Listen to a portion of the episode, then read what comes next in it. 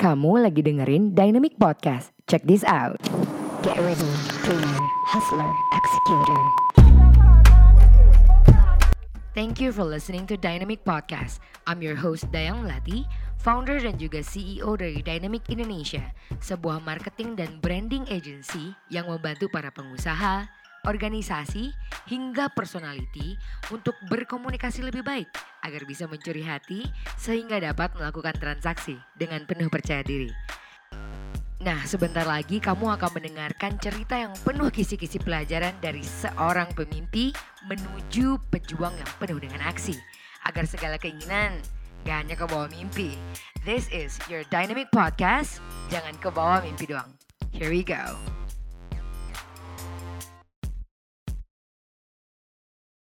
All right. Hi, welcome back, people. This is Dynamic Podcast with your host, Dayang Melati, and you are listening again to our new episode, new thing, new stuff, new guest, of course.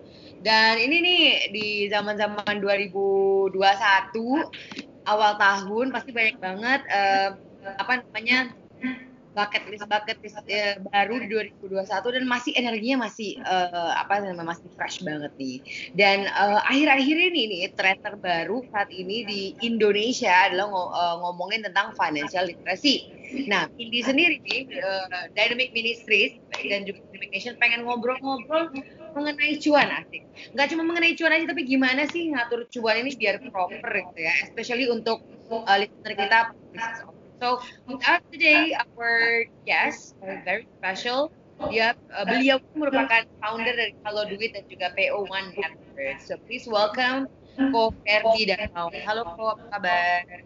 Halo, baik Mbak Daya.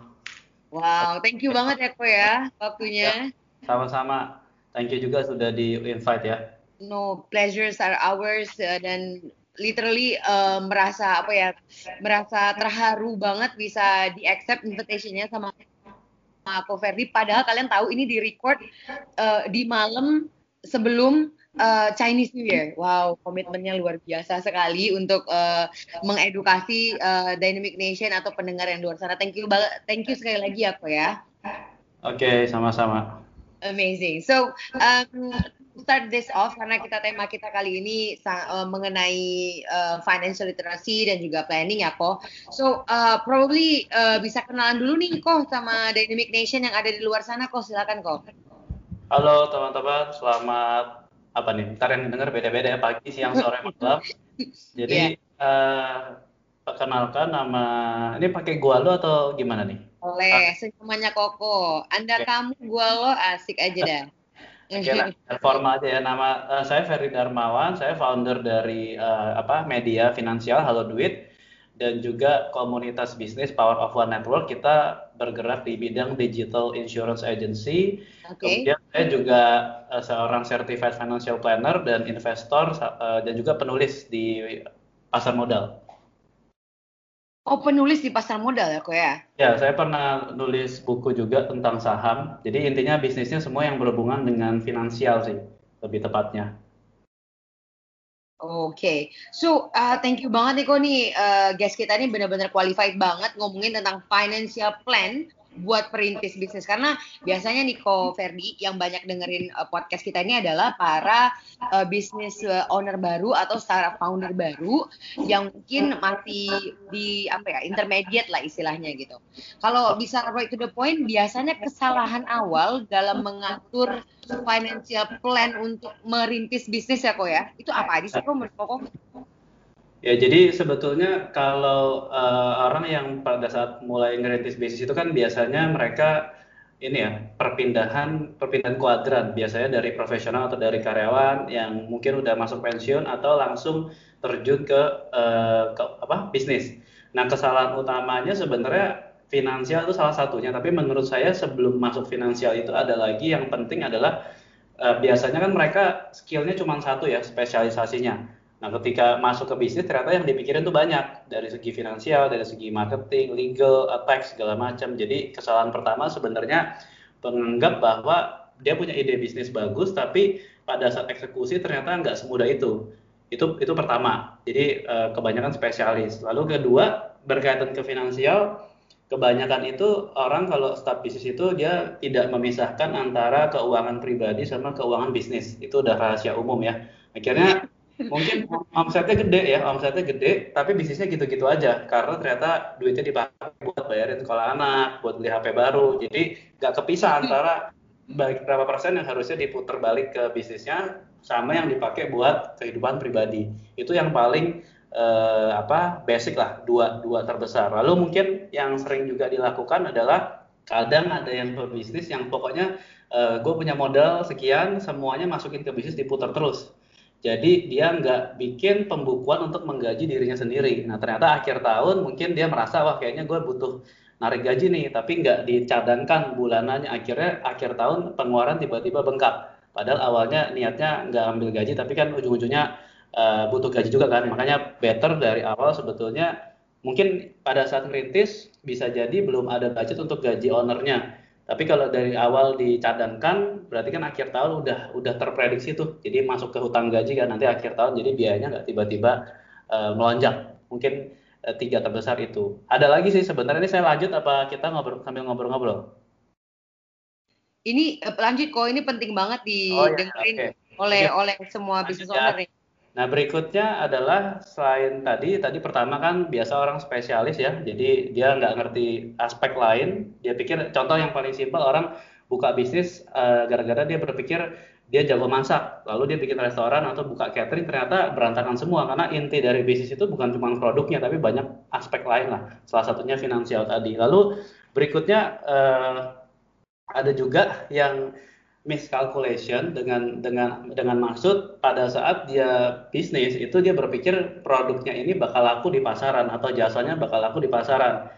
Tapi pada saat launching ternyata ekspektasinya itu nggak sesuai. Jadi harusnya pada saat awal itu buat uh, planning dulu ya, uh, sales projection lah. Jadi dari worst case, uh, best case atau normal case itu dibuat uh, apa istilahnya itu buat skenario lah. Kalau misalnya terjadinya worst case, gimana action plan-nya apa? Kalau pada kondisi normal gimana? Kalau best case gimana? Itu harusnya dibuat dari awal ada planning. Lalu pada saat bisnis itu running, kita juga perlu catat buat laporan keuangan karena kan prediksi pasti nggak sama uh, dengan kondisi aktual, bisa lebih bagus, bisa lebih jelek atau mungkin uh, mirip lah sama ekspektasi awal. Jadi pencatatan pada saat running itu juga perlu dilakukan. Kalau enggak orang nggak bisa tahu profitnya berapa. Jadi banyak banget pebisnis UKM yang mulai bisnis itu nggak pakai catatan karena kebanyakan ikut seminar motivasi kalau saya bilang ya. Karena kalau di seminar seminar motivasi kan katanya ya pokoknya mulai aja lah mulai aja dulu gitu. Yang penting nggak yeah, usah mikir ya kan? Tapi sebenarnya ya itu di satu sisi itu betul sih. Jadi pada saat mulai bisnis memang benar kalau kebanyakan mikir juga nggak jalan-jalan. Tapi pada saat kita mulai uh, nginjek kaki nih ya maksudnya di dalam dunia bisnis kalau mau ekspansi kalau kita nggak punya pencatatan itu impossible. Akhirnya bisnisnya itu mungkin omsetnya gede tapi nggak pernah bisa nabung. Omsetnya gede tapi ternyata kok terasa uh, ada juga pebisnis yang mungkin bisnisnya untung omsetnya gede tapi bahkan dia nggak tahu dia itu untung atau rugi.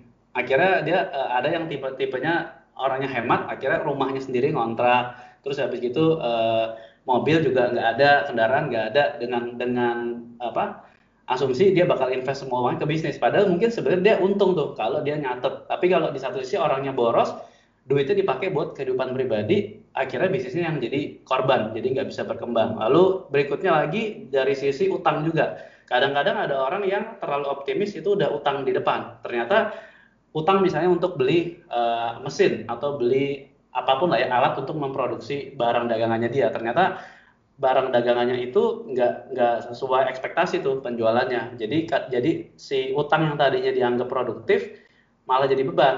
Yang membebani bisnis itu sendiri. Sama yang terakhir mungkin dari sisi perpajakan juga. Jadi kan banyak tuh e, bentuk badan usaha. Nah itu juga mesti dipikirkan nih mau bentuk badan usahanya seperti apa. Karena nanti kita harus lindungin juga dari sisi uh, perpajakan untuk tax planningnya ya. Maksudnya kita bayar pajak pasti bayar pajak wajib ya, tapi ada eh, strategi-strategi uh, tax planning yang mungkin juga perlu dilakukan karena bisnis itu komponennya banyak sekali. Jadi ketika orang memutuskan untuk start bisnis itu artinya dia harus siap untuk mempelajari semua aspek sebenarnya, bukan cuman bagaimana memproduksi barang atau jasa yang dia jual. Kira-kira gitu sih kalau secara apa singkat ya nggak ada yang Oh, Oke, okay.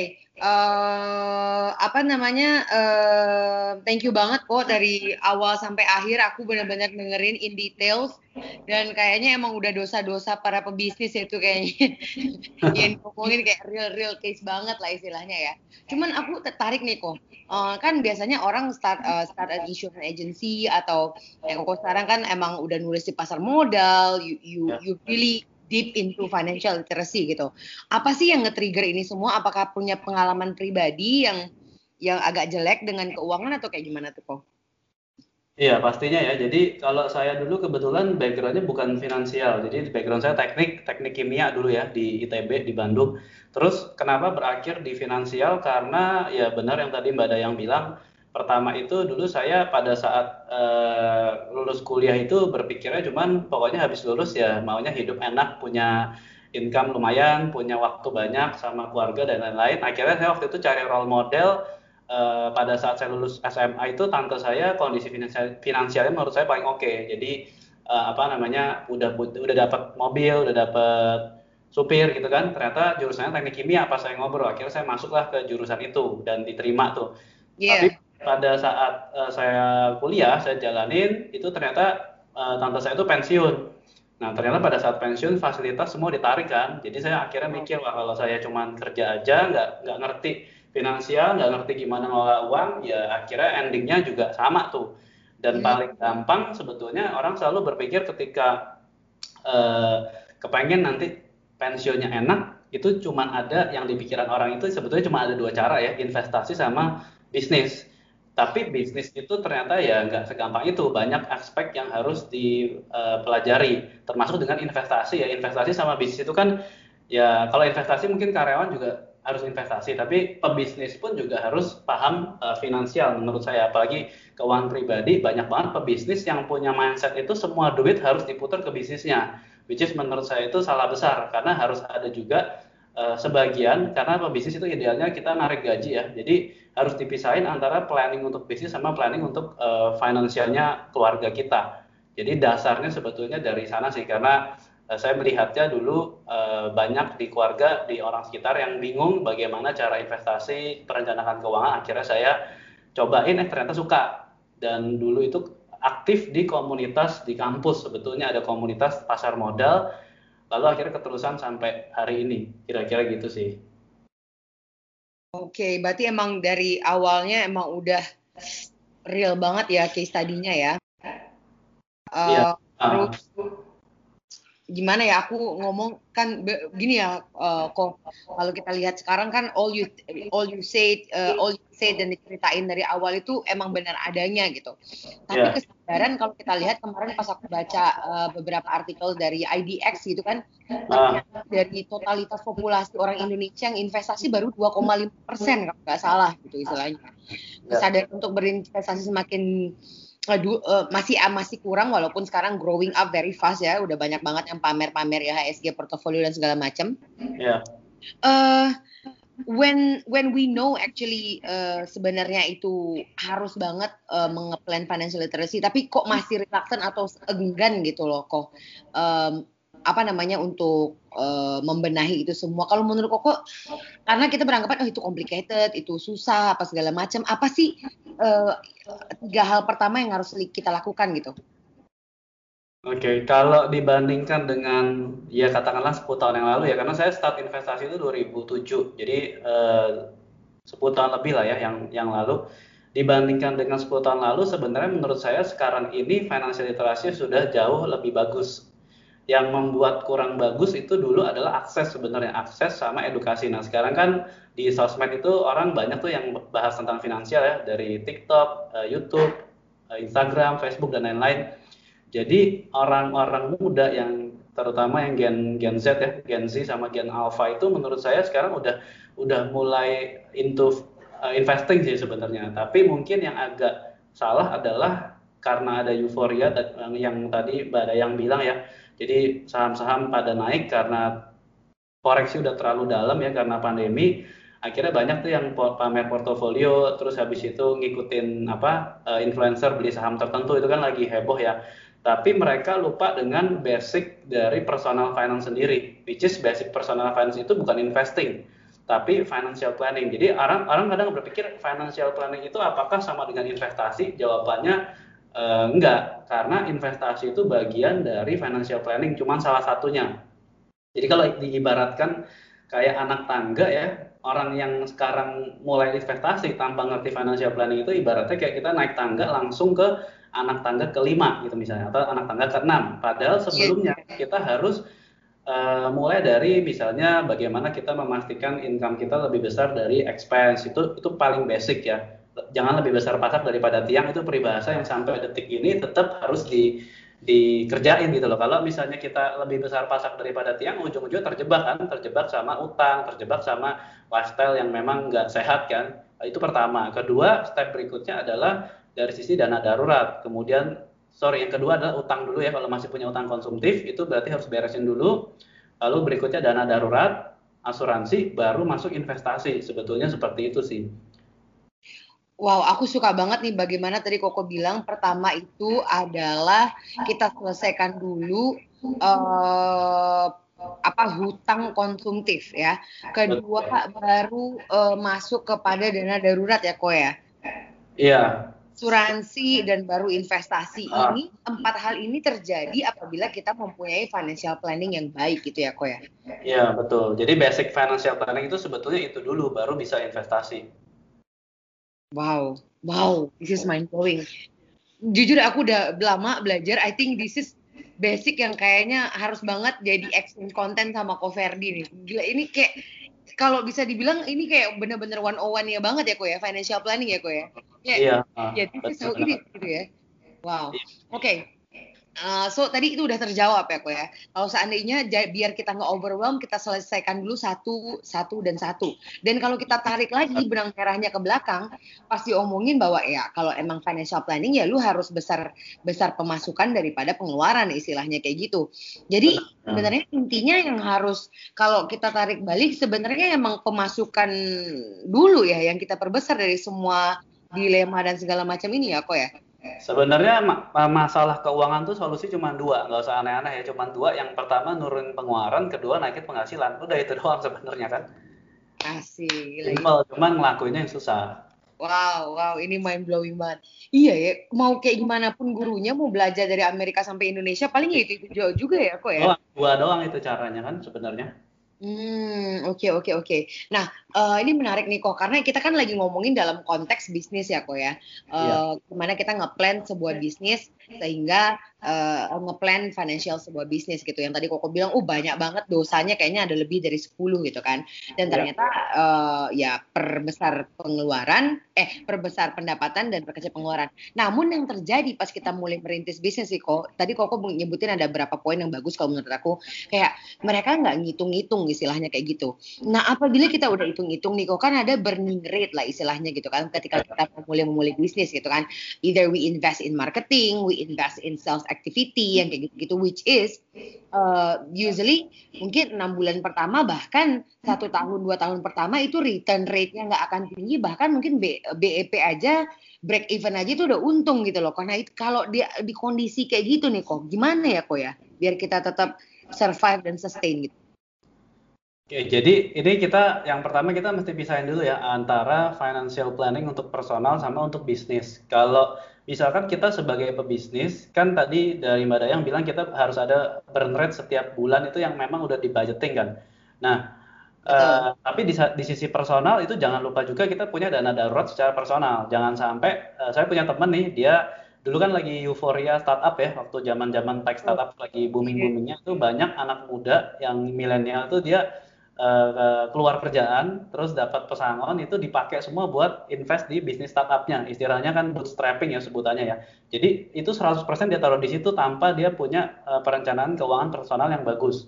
Padahal uh, dan dia berpikirnya itu pasti sukses. Padahal kan dia tahu sendiri kalau hmm. startup hmm. atau bisnis pada umumnya mungkin yang gagal itu 8 dari 10 kan kira-kira kayak gitu. Jadi uh, dia akhirnya jadi nggak bisa memenuhi tujuan-tujuan keuangan personalnya. Jadi dana darurat itu memang dari awal harus dibuat ini dulu nih, dibuat apa namanya, dibuat planning dari sisi personal. Lalu dari sisi bisnisnya itu juga harus punya dana burn rate yang memang udah kita patok dari awal. Jadi kalau uh, saya saranin misalnya kita udah udah bikin target saya punya modal sekian, ini saya burning setiap bulan sekian, dan cuma bisa bertahan sampai let's say tiga tahun atau empat tahun. Setelah tiga empat tahun misalkan nggak nggak bisa profit, ya berarti either cari tambahan modal atau exit. Berarti artinya nggak nggak hipotesa bisnisnya itu nggak nggak valid gitu loh. Jadi kita based on data bukan cuman berdasarkan istilahnya jual makanan. Menurut gua makanannya enak, tapi menurut market nggak enak ya jangan diterusin karena kan bisnis kan tujuannya profit kan kita bukan uh, apa uh, sosial gitu kan kurang lebih itu jadi memang harus ada target deadline yang kita set dari awal. Di worst case tadi balik ke perencanaan awal kan worst case-nya itu seperti apa. Wow wow wow. Ini gila ini keren banget sih guys. Harus follow Koverdi Darmawan guys. Halo duit dan juga uh, apa One Network ya. Ini aku langsung langsung follow nih. Ini benar-benar apa adanya dari Koverdi dan real life situation banget gitu.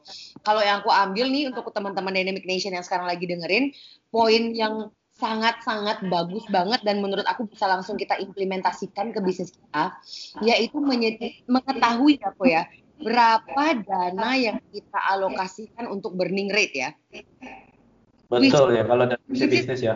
Yes, which is sebenarnya jujur ya kok ya, aku beberapa kali buka bisnis dan beberapa kali juga bangkrut gitu kan.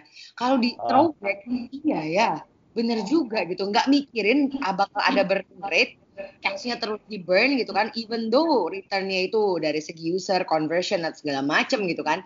Tapi kita harus tahu gimana power kita sehingga kita tahu kapan untuk ada penambahan modal atau ada investor masuk atau merubah fitur ya kok ya sehingga semuanya itu terukur gitu. Betul betul. Kalau menurut Koko sendiri, uh, mungkin Dynamic Nation sekarang sih kebanyakan ya kok selain startup founder yang sekarang kayaknya termnya juga udah lebih asik gitu kan istilahnya, uh, udah pada banyak yang sadar diri juga it's not about you know like uh, conversion rate dan segala macam gitu kan. Yeah. Hmm, mengatur keuangan itu berapa persen sih kok? Contohlah anggaplah kita punya punya dana starting up new business ya kalau uh, tengah ke bawah lah anggap ya worst case gitu kan 50 juta gitu istilahnya 50 juta dana yang kita punyai untuk starting a new business gitu. Nah kalau dari situ gimana kalau menurut Koko eh, cara memilah-milah budgetingnya tuh kok untuk burning rate dan segala macam? Oke, jadi sebetulnya kalau ditanya angka terus pakai persentase gitu, sebetulnya jawabannya nggak ada sih. Karena kalau misalnya ada, bisnis jadi gampang banget tapi kalau secara personal finance mungkin bisa. Tapi kalau secara bisnis kalau dibuat seperti itu kita mesti lihat dulu kan kan ada yang namanya bisnis model kan kalau yeah. eh, paling gampang itu sebetulnya kalau misalnya buku yang praktikal itu ada bisnis model canvas itu kita coba bisa belajar dari situ ya jadi tergantung misalnya dari sisi revenue streamnya dari mana terus habis itu cost structure-nya gimana bisnis kita ini mainnya di uh, price efficiency atau fokus ke quality, fokus ke high, high apa market yang ABC atau CDE itu kan juga beda tuh. Jadi hmm. kalau dibilang 50 juta gitu agak susah dikategorikan sih. Tapi mungkin yang saya bisa kasih uh, persentase itu lebih ke arah gini. Misalkan kita punya omset 100% ya. Kita nggak ngomong angka lah ya. Katakanlah modal terserah deh, tergantung. Saya kan nggak tahu modalnya itu profitnya bisa berapa.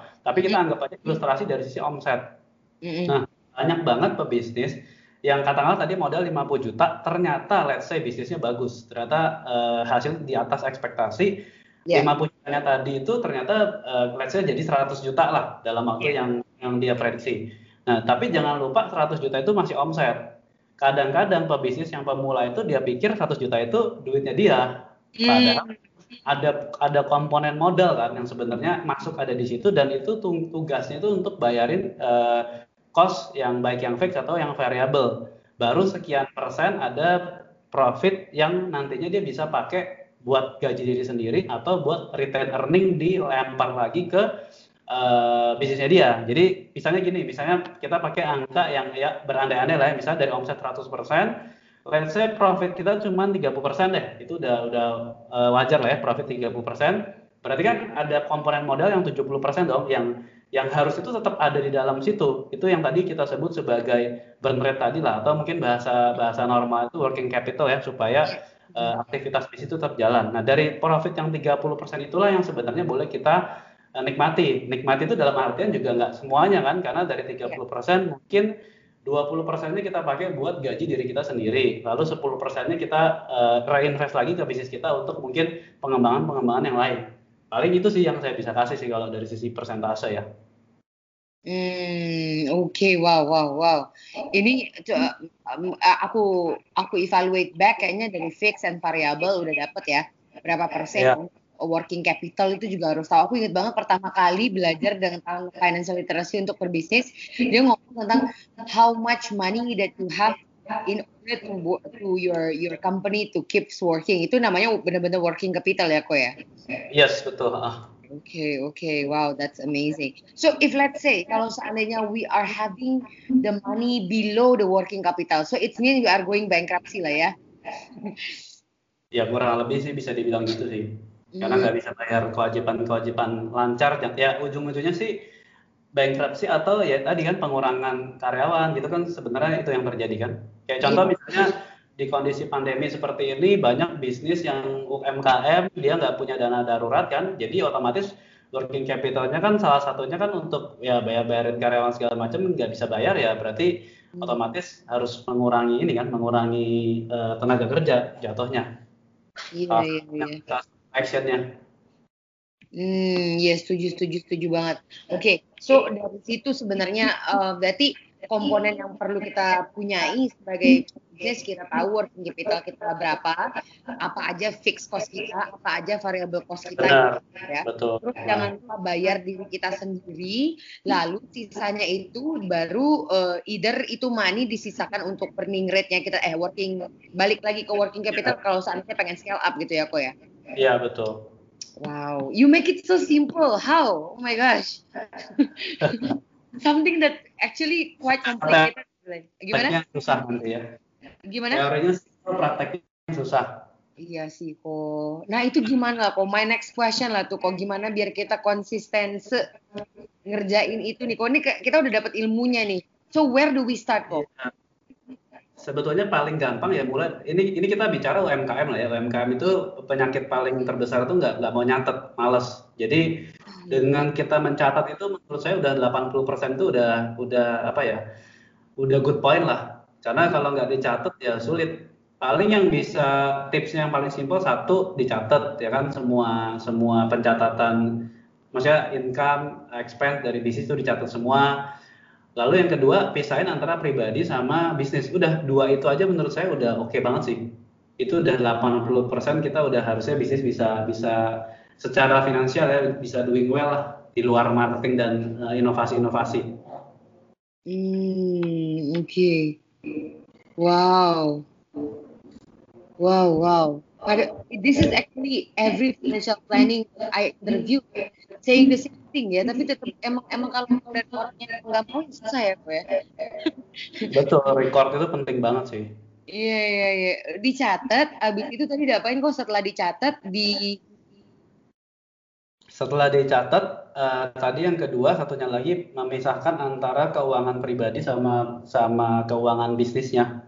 Hmm, ya ya ya ya ya. Wow wow wow. Amazing amazing. Oke. Okay. So Uh, coming back again Niko, tadi thank you banget nih uh, per, uh, apa namanya jawaban-jawaban dari Koko itu sangat sangat sangat uh, clear dan sangat mudah banget di digest. Uh, I think it's time for us to uh, to ask another question discussion nih Koko yang different overview lah ya. Uh, pertanyaan aku berikutnya nih Koko buat Koko yang kita masih ngangkat tema tentang financial plan buat perintis bisnis Koko. Uh, yeah. Mungkin nggak sih uh, apa sih namanya mengelola keuangan personal dan bisnis itu dalam waktu bersamaan? Oke, jadi sebetulnya mungkin pertanyaannya lebih cocok bukan mungkin atau enggak, gimana caranya karena itu menurut saya suatu yang wajib harus dilakukan sebenarnya. Jadi nggak boleh jadi kemungkinan tapi wajib. Cuman tinggal pertanyaannya bagaimana e, caranya kan secara best practice ya. Yang yang ini. Jadi mungkin banget sih jawabannya dan memang harus dilakukan. Harus dilakukan ini bukan pertanyaan mungkin tapi emang harus dilakukan. Benar, ya. Harus dilakukan. Mm-hmm, mm-hmm. So, so you state that actually it is important, this is must do, dan dan kita tahu banget in the real life kayak ternyata aduh susah banget dan emang nggak sometimes there is no motivation for people dan segala bla bla bla dengan seribu satu alasannya. Yeah. Nah, ada nggak ya kok tools-tools yang bisa kita pakai untuk memanage keuangan para para pebisnis yang rekomendasi Koko gitu? Uh, tools mungkin saya nggak sebut merek ya, tapi tools itu sebetulnya sekarang banyak banget. Tools itu kalau untuk pencatatan keuangan sekarang ada yang cloud base, ada juga yang offline, jadi bisa dicoba uh, beberapa. Kalau cloud base itu enaknya servernya disimpan di server mereka dan bisa diakses di uh, anytime anywhere ya. Tapi kalau yang offline yang biasa diinstal di komputer itu kan cuma database-nya di di offline di, di komputer kita. Tapi yeah. basically basically tools sesimpel Excel aja udah bisa sebenarnya. Yang yang males, yang susah itu sebenarnya habit untuk catatnya sih. Karena tools itu nggak akan membantu banyak kalau kita nggak punya niat atau habit untuk itu recording semua transaction dari bisnis kita. Sebenarnya oh. itu sih. Hmm. Oke, okay, menarik ya kok. Uh, menarik ya kok ya. Apa pun toolsnya, yeah. make sure uh, itu tuh accessible to to lah, betul. time gitu kan ya banyak. Ya, pakai Google Sheet pun bisa sebenarnya kalau mau ini ya, mau yang ekonomis awal-awal pakai Google Sheet kan bisa diakses di mana pun dan iya. bisa kolaborasi juga kan sama sama tim yang lain kan. Iya iya iya, tapi benar ya, gue mau kalau seandainya emang niat, pasti tuh ya bisa gitu sebenarnya ya. Ya. Yeah. Wow, aku jadi pengen pengen ini nih cek and recheck lagi nih finansialnya dari demi. Ya ya ya. Oke. Nah kalau uh, bisa sharing nggak kok? Uh, pernahkah koko nemuin case study di kliennya koko yang uh, quite complicated atau emang case study yang udah similar biasanya dihadapin uh, para pebisnis owner? Karena kan sekarang digital digital nih kok. Ada yang online bisnis, ada kan ini income-nya dari berbagai macam ya. Ada iya. income yeah. dari online shop, ada income dari Shopee, ada income dari Tokped, ada income dari gaji gitu kan. Oh ternyata dia juga relate source of income-nya mungkin agak multiple gitu kok. Itu atau kok punya case lain istilahnya uh, bisa share nggak ke kita how to solve it? Sorry tadi agak keputus suaranya. Uh, sebelum tips lain tadi apa? Online shop apa? Sorry. Uh, iya, maksudnya intinya itu kan sekarang zaman sekarang banyak sekali ya uh, multiple source of income yang datang gitu kan ya. Uh, uh, okay. Itu gimana ya cara uh, nge-manage-nya properly gitu istilahnya? Atau mungkin Koko ada case study yang lain gitu istilahnya yang mungkin bisa menginspirasi kita untuk lebih disiplin lagi gitu berkeuangan. Oke, jadi mungkin uh, pertanyaannya lebih ke arah uh, mengelola source of income ya atau atau secara keseluruhan nih bagaimana memisahkan keuangan pribadi dan bisnis? Gimana kok? Ulangi lagi kok. Maksud pertanyaannya Mbak Dayang itu bagaimana mengelola income atau uh, dari saya masih agak kurang jelas case tadi yang oh, dimaksud okay. itu. Kita bisa jadi dua aja kok. Gimana mengelola income yang datang dari multiple source? Kayaknya gitu deh. Oke. Okay. Oke. Okay. Jadi kalau mengelola income dari multiple source sebenarnya misalkan kita punya bisnis lebih dari satu atau dia karyawan atau profesional yang juga punya bisnis kan. Jadi kalau uh, best yeah. practice-nya sebetulnya baiknya adalah kita buat satu rekening yang khusus untuk nampung uang masuk. Jadi semua uang masuk itu taruh di situ sebetulnya. Nah, lalu kita juga punya rekening operasional buat diri sendiri untuk ngegaji diri sendiri kan. Apalagi kalau income-nya berupa bisnis, commission yang naik turun, kan kita nggak bisa patok tuh bulanannya berapa untuk masuk ke dalam financial planning dan budgeting kan. Jadi better kita pisahin di uh, rekening rekening penampungan, rekening sama rekening untuk operasional sehari-hari. Nah, dari sisi personal yang kita kelola berarti itu kayak kita menggaji diri sendiri dari sisi apa personalnya baru dari situ bikin rencana keuangan mulai dari tadi dana darurat, asuransi, kemudian investasi, tapi untuk dari sisi diri sendiri Nah, untuk bisnisnya itu dibedain lagi karena laporan keuangan untuk bisnis itu sebetulnya lebih uh, sedikit complicated ya apalagi kalau kita kalau secara apa akuntansi kan di bisnis kan kadang-kadang nggak semuanya cash basis ya apalagi kalau bisnisnya udah gede kan accrual tuh yang ada piutang segala macam kan. Jadi mungkin laporan keuangan itu terdiri dari tiga tiga laporan. Kalau yang bisnis yang yang besar lah yang udah ready. Tapi kalau Eh, personal kan cash basis jadi basically lebih lebih simpel intinya sih dipisahin laporan keuangannya sih kalau yang personal mungkin pengeluarannya berupa apa uang uang air listrik telepon kalau dari sisi bisnis pengeluarannya itu bisa bayar gaji karyawan terus HPP produksi apa harga pokok produksi dan lain-lain Itu kalau dari sisi bisnisnya. Tapi basically mirip-mirip, cuman komponennya aja beda. Laporan keuangannya. Uh, menurut aku menarik ya caranya Koko. Itu berarti we have multiple accounts ya berarti ya? Jatuhnya gitu ya? Multiple account ya. Harus harus punya multiple account memang nggak bisa jadi satu. Kalau jadi satu kecampur semua kan. Oh oke. Okay. Don't you think that is too much to have those everything? Gimana menurut kok? Apa uh, bisa?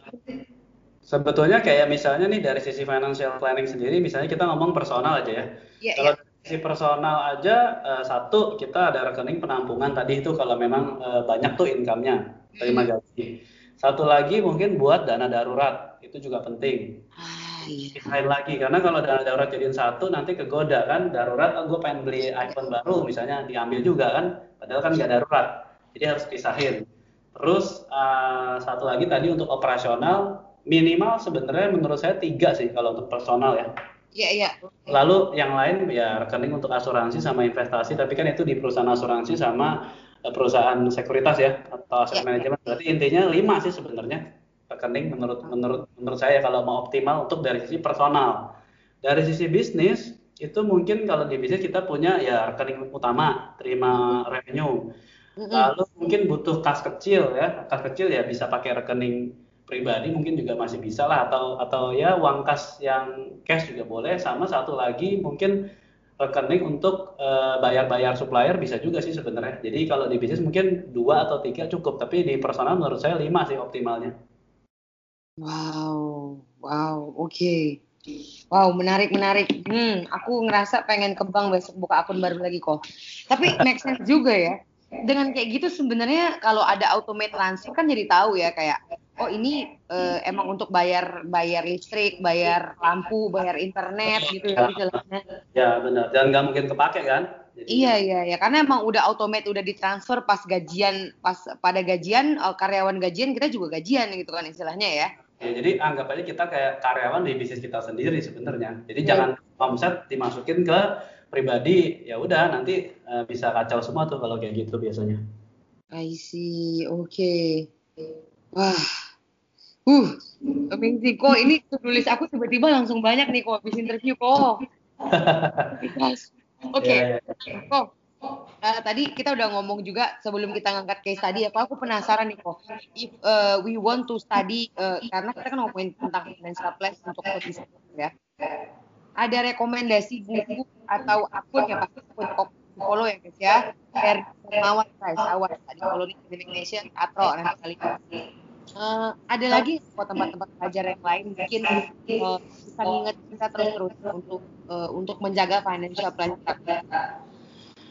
Kalau dari apa uh, personal atau bisnis sebetulnya itu kalau buku yang tadi saya sempat sebut di awal ya buku yang menurut saya bagus apalagi buat pemula bisnis itu bisnis model canvas tuh coba dicari bukunya Lalu kalau dari sisi personal, financial planning, buku kayaknya sih saya belum nemu ya buku satu buku yang bisa bisa apa uh, semuanya. Tapi paling ya banyak kelas-kelas sih di di apa webinar online gitu juga juga bisa sih. Atau kalau kalau financial planning yang personal dari saya kebetulan juga ada online course. Mungkin kalau tertarik bisa nanti cek di apa account IG saya ada linknya juga di situ. Tapi kalau Mantap. yang bisnis, ya bisnis model canvas itu sih yang saya rekomend.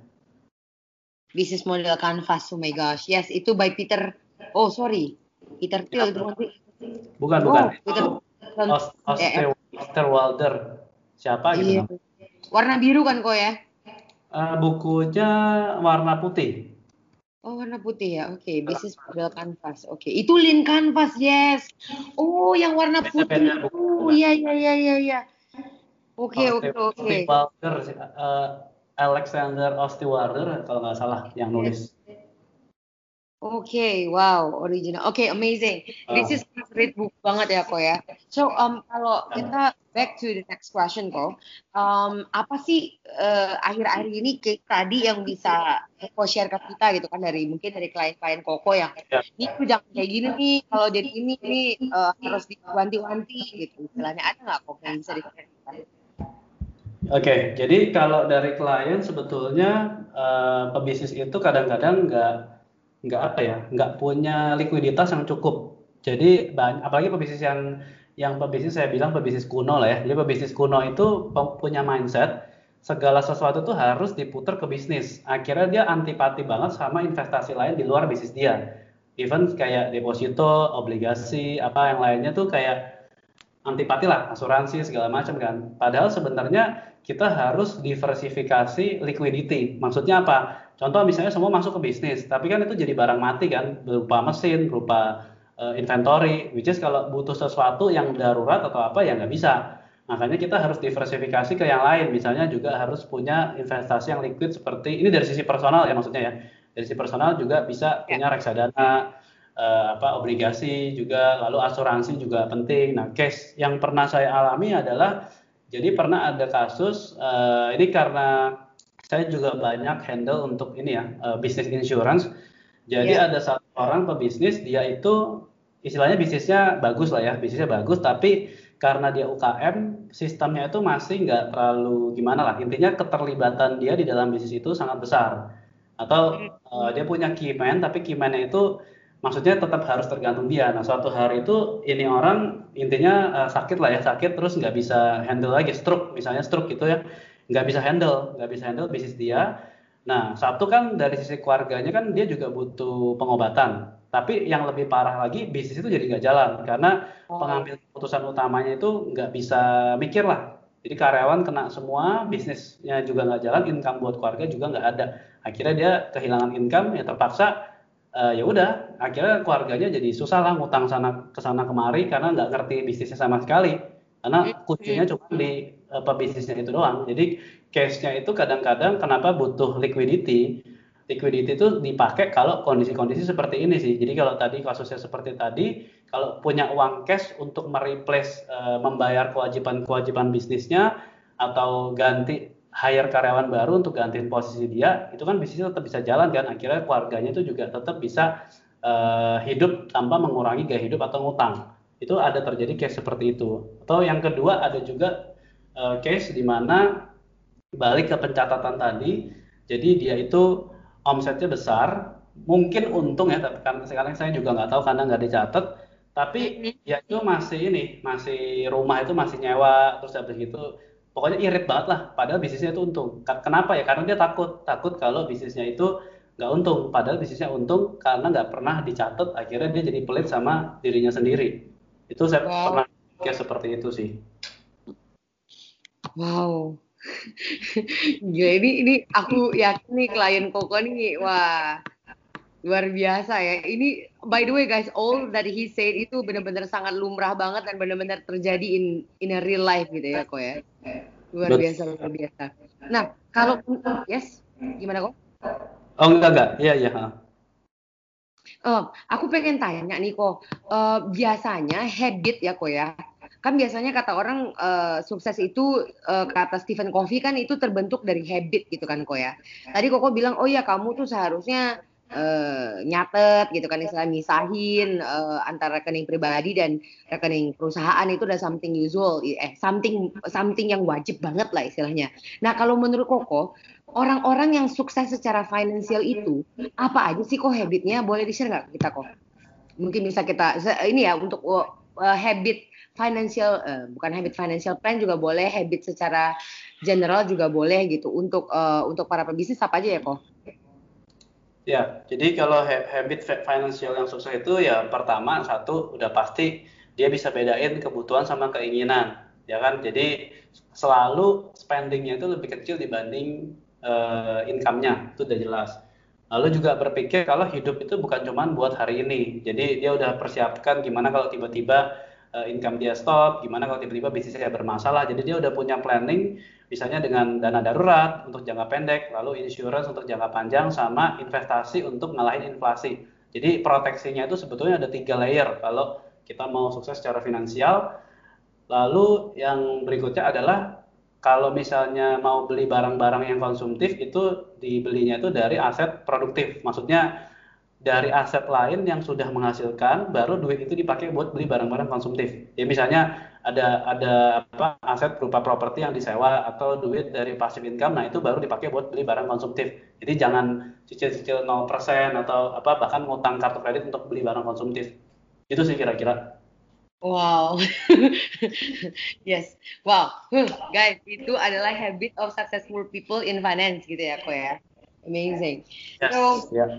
I think uh, we are already almost at the end of our interview. Ntar kalau aku perpanjang lagi nih, kita bisa bisa bisa konsulta kon- uh, langsung konsultasi keuangan langsung ya kok di sini ya. Apa nih kok Iya, iya.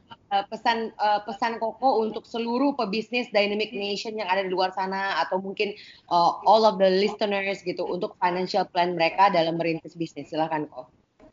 Ya pesannya nggak ada kata terlambat buat memperbaiki finansial kita. Jadi waktu paling tepat kemarin dan hari ini itu sih dari saya. Wow, simple and sweet. Ko Ferdi Darmawan guys yang udah nyempatin waktunya di malam sebelum Imlek sama kita. Thank you so much Ko. I think mana ya? Ini bener-bener aku bakal dengerin lagi nih podcast ini berulang-ulang karena semua yang diomongin itu basic dan lang- bisa langsung diaplikasikan ke kehidupan kita. And uh, it's amazing. Aku masih nih kok masih mind blowing banget pas kok bilang tadi itu financial planning itu sebenarnya dimulai dari penyelesaian utang, habis itu dana darurat, asuransi, baru investasi. Baru investasi. Betul ya. Thank you banget kok aku bakal financial check abis ini langsung. Eh, dan Iya. Dynamic Nation yang ada di luar sana juga doing the same thing. Cek empat hal ini apakah kalian udah emang mampu untuk melakukan investasi. Mbok Yo dilihat dulu pengeluaran dan juga pendapatan kita. Semoga teman-teman bisa semakin bisa memperbesar pendapatan teman-teman sehingga bisa memfollow eh, apa eh, tips dan trik dari Ko Ferdi dan kayaknya ini ya Ko ya eh, ada ini ya ada webinarnya ya Ko ya ada course ya Ko ya itu bisa nggak Ko? Ada. Bisa diulang lagi di mana tuh Ko kita bisa daftar Ko? Eh, bisa di IG saya at Ferdie Darmawan ya, F E R D I E Darmawannya biasa itu bisa klik aja link yang di bio itu di situ kalau mau ikut kelas webinar dan lain-lain ada di situ. Oh oke ini ada ferdidanmawan.com ya guys ya oke. Ya. Sip, langsung daftar guys jangan lupa I think this is really good and uh, sampai ke thank you banget ya kok waktunya mungkin this is Ayo the sama-sama ada yang happy Chinese New Year Koko. itu ya. Yes and enjoy your holiday tomorrow. Eh ini udah tomorrow ya ini akan di air next week but um, have fun everybody and this is Dayang Melati and Ferdi Darmawan. Okay, see you guys in the next episode. This is your Dynamic Podcast. Jangan ke bawah mimpi doang. Bye-bye semuanya. Bye semua.